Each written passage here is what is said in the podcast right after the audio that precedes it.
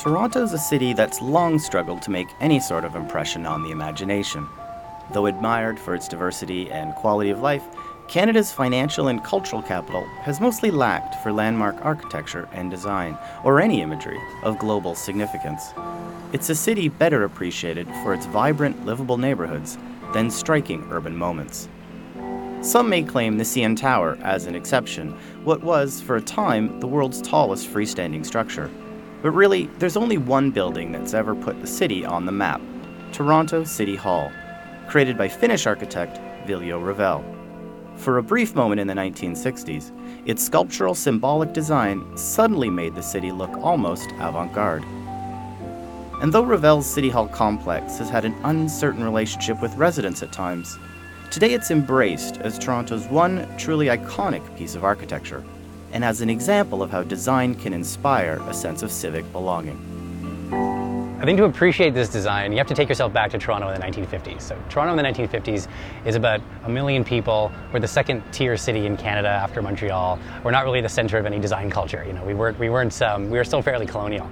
So the competition comes along and we see international designs from all over the world, from all the hotshots and the heavyweights. And Revell's was by far the one that captivated, uh, captivated the audience, especially Saarinen, who was uh, one of the key judges.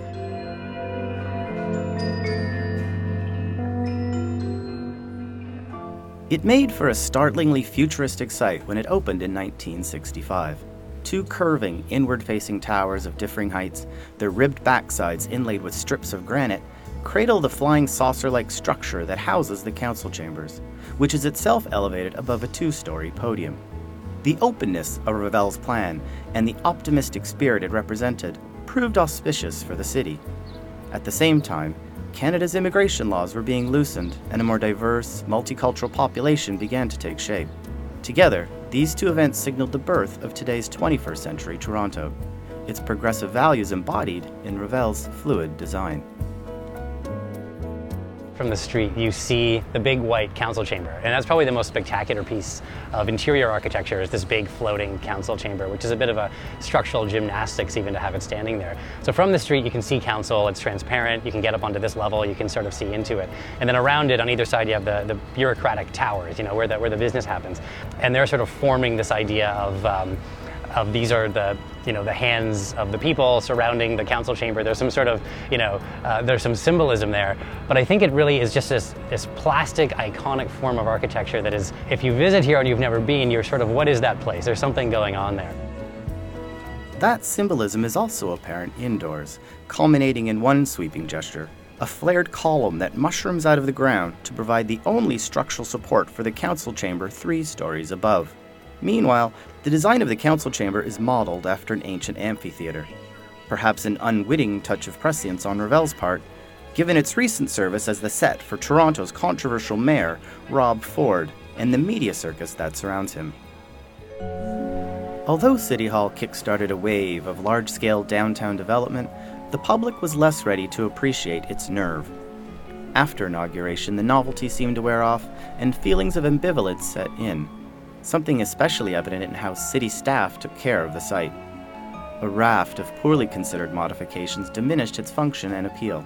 The square became cluttered with additions, and was at one point even used for storing equipment. Revell's City Hall was treated as though it were a misfit child. It really was of its time as a high modern 60s you know, piece of cool architecture. I think by the 80s and 90s, people started scratching their heads. That's when, because of maintenance things, this plaza, the top plaza was closed down, the kind of catwalks and walkways were closed down, and it was in need of some love. And there was some sort of unfortunate kind of interventions done at that time, and it was more about how do we, how do we fix this sort of like modern building rather than work with it. Fortunately, an ongoing revamp is restoring much of Revell's original vision to the site. In summertime, the reflecting pool hosts crowds of office workers on break, while on most days the square might be packed for a political rally, farmers market, charity run, or art fair. Best of all, in 2009 the plaza atop the podium was finally reopened as a publicly accessible green roof. A stroll amidst its gardens offering one of the more unique vantage points looking out onto the city.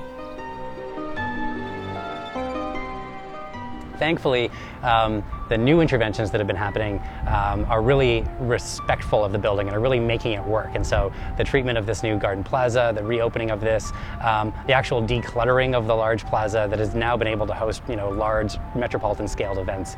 Uh, so I think the city has sort of grown up and, and come to reappreciate just how much of a modern gem this is.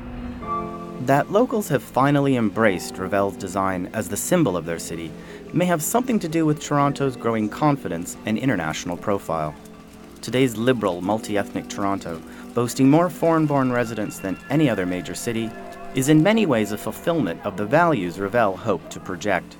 Rather than simply getting used to it, it's a building the city has grown into. In Toronto for Monocle, I'm Chris Frey.